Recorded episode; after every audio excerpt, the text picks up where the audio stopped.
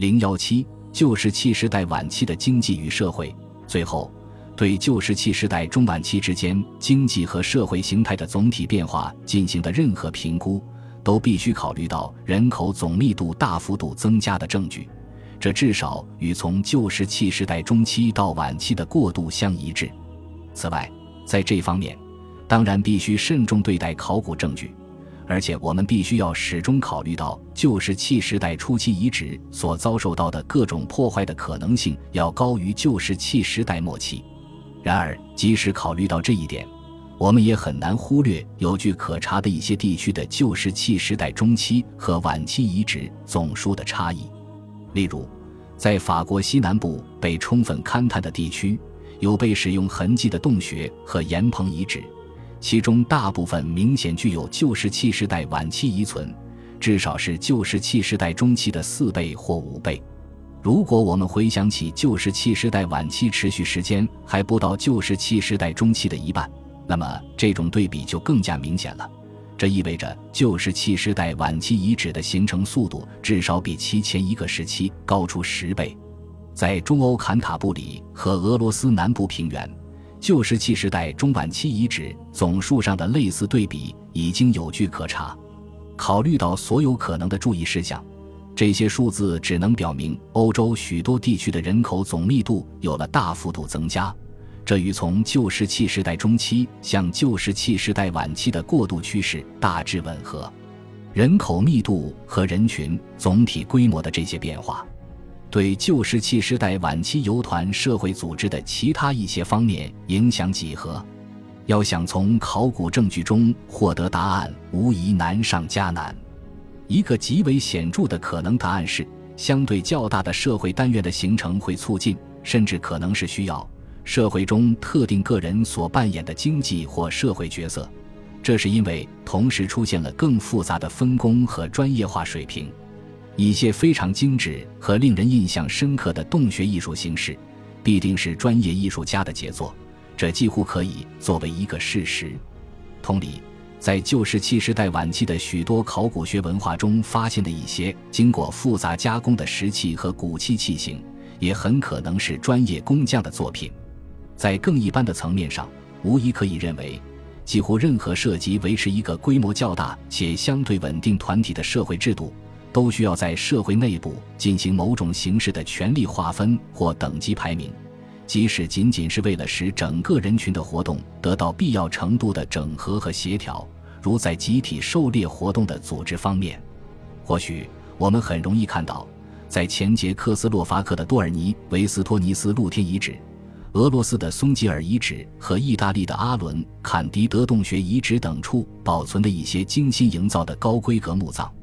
他们是当时旧石器时代晚期社会中特定个人的社会地位或等级排名提高的直接反应。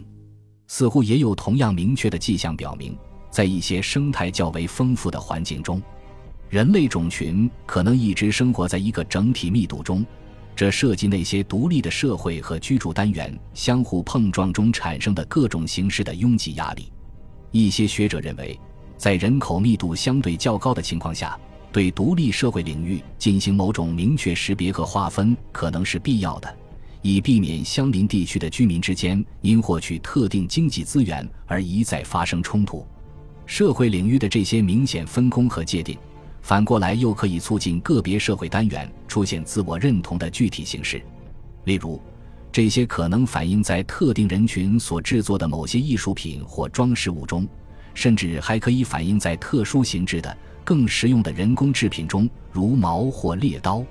简而言之，在明确规定的生态领域内，人口拥挤的综合效应很可能导致，或许是在史前第一次独特的有自我意识的种族群体的出现。正如之前章节所讨论的，目前这似乎为高度多样化和风格各异的遗物提供了最令人信服和最理性的解释。这些遗物出现在整个旧石器时代晚期的各个时段。无论是在欧洲的不同地点，还是在整个旧石器时代晚期不同时期的地层中，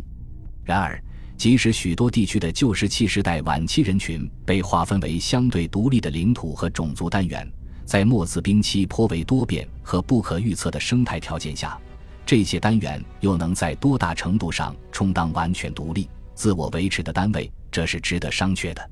当然，众所周知，以冰原冻土带和干草原为代表的高度专业化生态系统，本质上是不稳定和不可预测的，因此易受当地具体资源的有效性和丰富程度的影响，特别是在流动性强、有迁徙习性的资源方面，例如成群的驯鹿或野马。特大或长时间的降雪期，偶尔过度放牧或火灾造成牧草资源暂时毁坏等，这些都很容易破坏个别动物群的活动和迁移模式。对严重依赖单一食物来源的个别高度专业化社会群体来说，这很可能是灾难性的。正如甘布尔和其他人所指出的，在这些背景下，为防止这些本地粮食资源短缺期的出现。人类群体与其他社会群体保持某种形式的广泛联系，几乎肯定是必不可少的。这种广泛联盟体系的一个可能反应，或许可以通过观察一些广泛的交易或交换网络。这些网络目前在欧洲旧石器时代晚期的许多地区都曾出现过。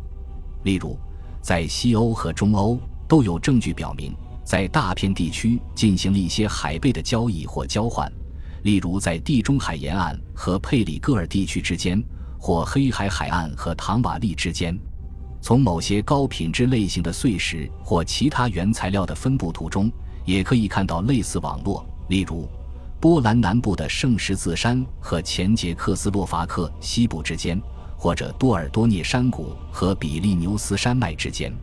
虽然这种交换网络在旧石器时代晚期大部分阶段的地层中都有保存。但甘布尔认为，在莫斯冰川最大值期间，这些模式似乎特别明显。当时经济资源的不可预测性和相对脆弱程度可能最为严重。本集播放完毕，感谢您的收听，喜欢请订阅加关注，主页有更多精彩内容。